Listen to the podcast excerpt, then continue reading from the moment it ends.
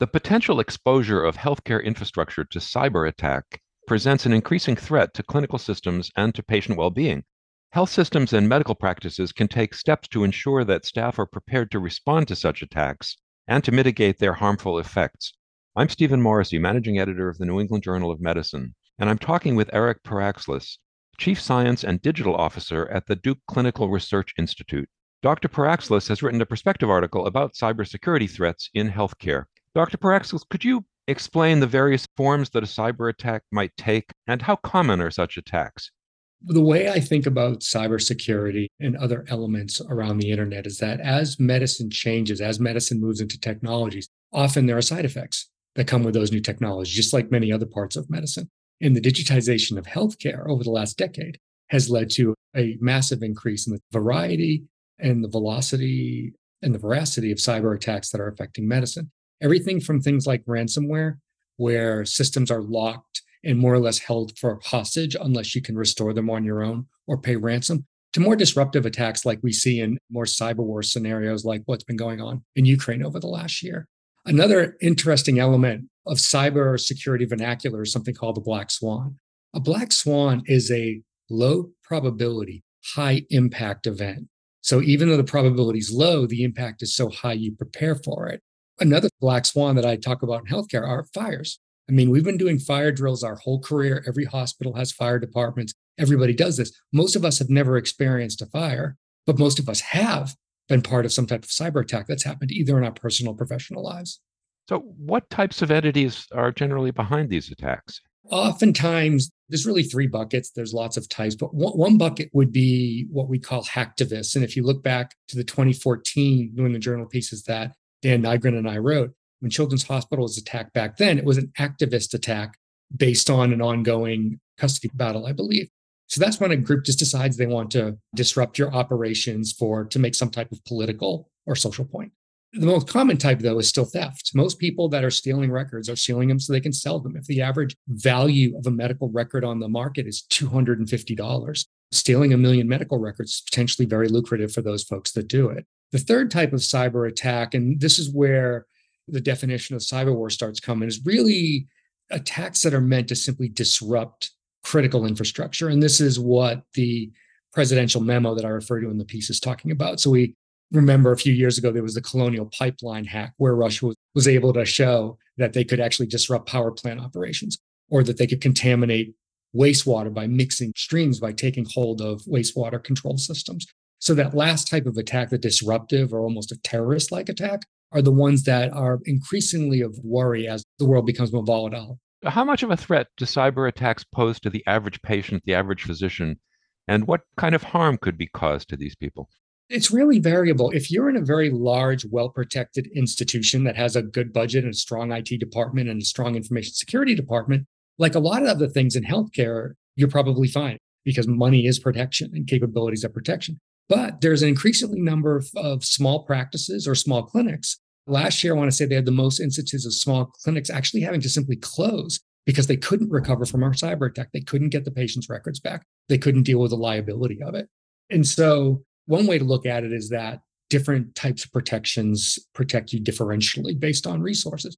Another thing to think about within that is what we call the attack surface. So, if you think of risk, cyber risk. We actually think of it like a surface, like an area of a football field. And the more things you have connected to the internet, the larger your football field is, your area is. The larger your area is, the greater probability there is that you actually will suffer a cyber attack.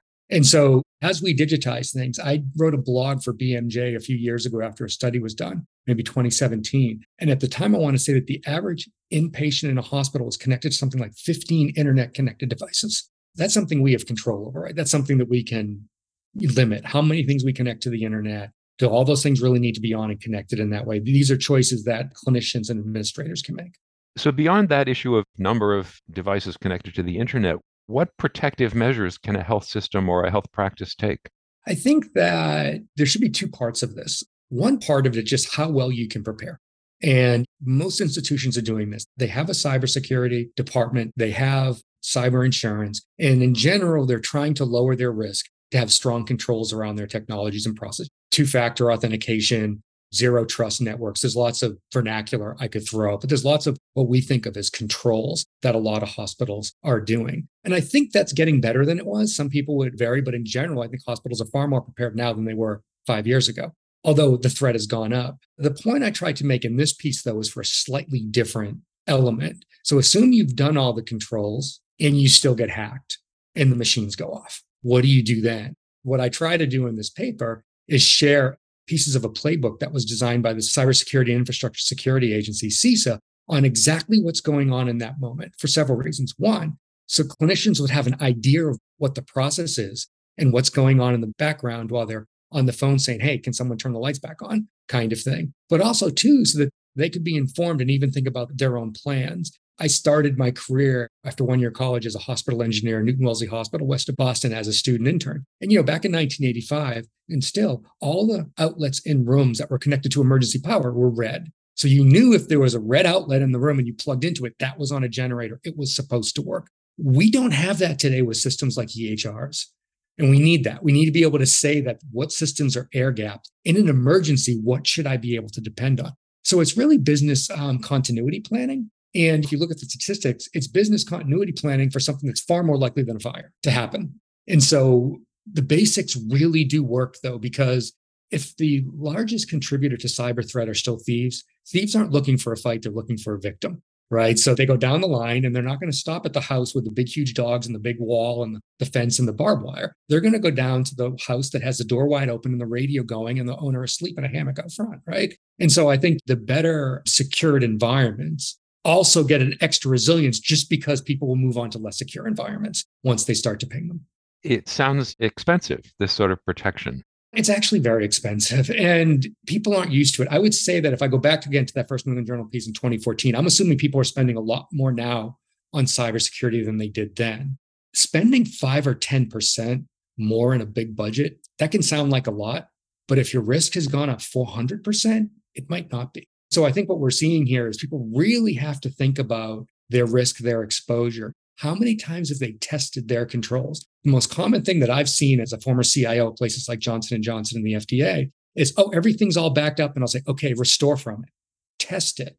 And then they get all these error messages and they realize, oh, we actually can't restore from our backup. You know, so if they're testing their controls, they're in way better place than if they're not, as an example of something that can be surgically effective.